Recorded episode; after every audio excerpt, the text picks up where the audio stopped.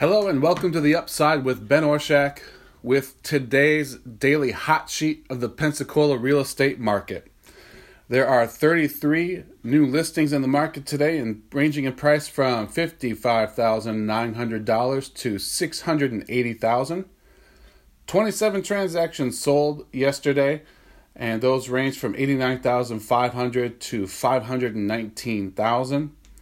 Of those sold transactions, the average days on the market was 62. So that's about, little over 2 months or 2 months if it's 31 days in both of those months. But 62 is the number of days on the market that was the average for those homes that closed yesterday. There are currently 579 pending transactions that will close in October and the early part of November. Now, those range in price from $30,000 all the way up to $1,795,000. And I'm going to do something a little extra here. I want to start tracking the price changes. These are homes that have gone up or down in value within the last 24 hours. And today there were 29 homes that had price changes. And I want to break it down even more from that. Of those, 7 homes increased in price. 22 of them were decreases in price. And, you may say, well, why would a home increase in price? Well, of those 7, 4 of them are new construction. And new construction homes, they will go up in price. They will go down in price, every week, every couple of weeks. As it's being constructed, as homes in the subdivision that they're building in are selling for, they'll adjust their price according to that, and that can even happen on a daily basis.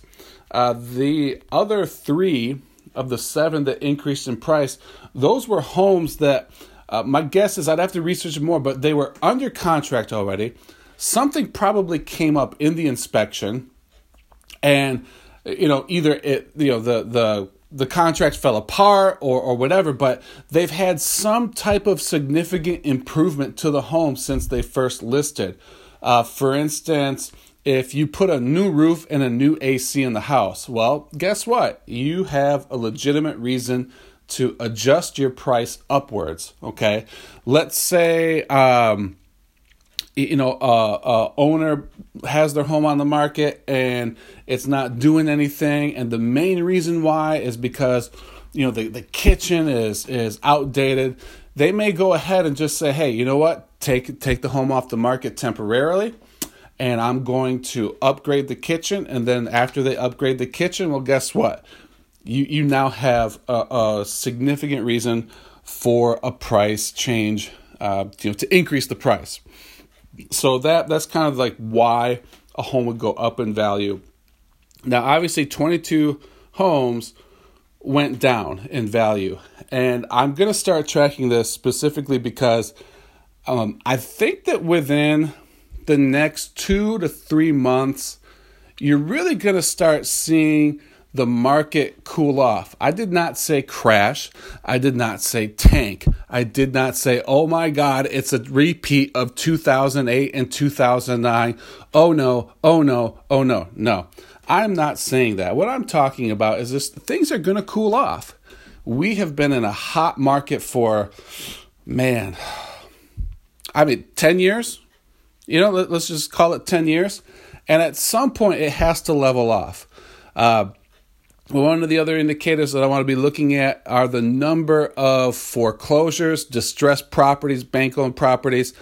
Those have been very low for a while now. I think that with this cooling off, you're going to start to see maybe an increase in those homes. Now, again, I am not talking about the sky is falling. I'm not talking about some type of a doomsday scenario, okay?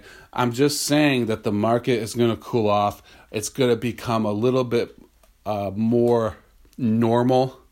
It's going to be more of a normal market than it is a hot market. And like I said, 2 months, 3 months, maybe 4 months, this is off. We'll see what 2020 brings and what happens. You know, and that's really kind of where I'm expecting to see a lot of the change is in the beginning part of 2020, to where now it has noticeably cooled off. And I think that as we look at these daily numbers and we build a case and we build a track record of these numbers, you know, either my thought is going to bear out and it's going to be proven correct, or, hey, I was wrong. Anyway, we're going to find out because I'm going to track the numbers and I'm going to tell you. Now, if you have any questions, as I always say, if you have any questions, buying, selling, investing, whatever, you got any type of those questions, shoot me an email, ben@keyimpressions.com. That's ben@keyimpressions.com. If you look in the show notes, you will see all the places to find me on social media. You'll see my website where, you know, I upload videos to, I upload the podcast to. And there's many more features that I want to build out on the website in the coming months as we go along. But anyway, all of those links you will find in the show notes below. So, hey, I want to thank you for listening today. I want to thank you for hitting that subscribe button. I want to thank you for leaving me a 5-star review. I appreciate it. It means the world to me. I'm honored. Thank you for following me. I hope you have a great day. Thank you so much for listening to The Upside with Ben Orshak.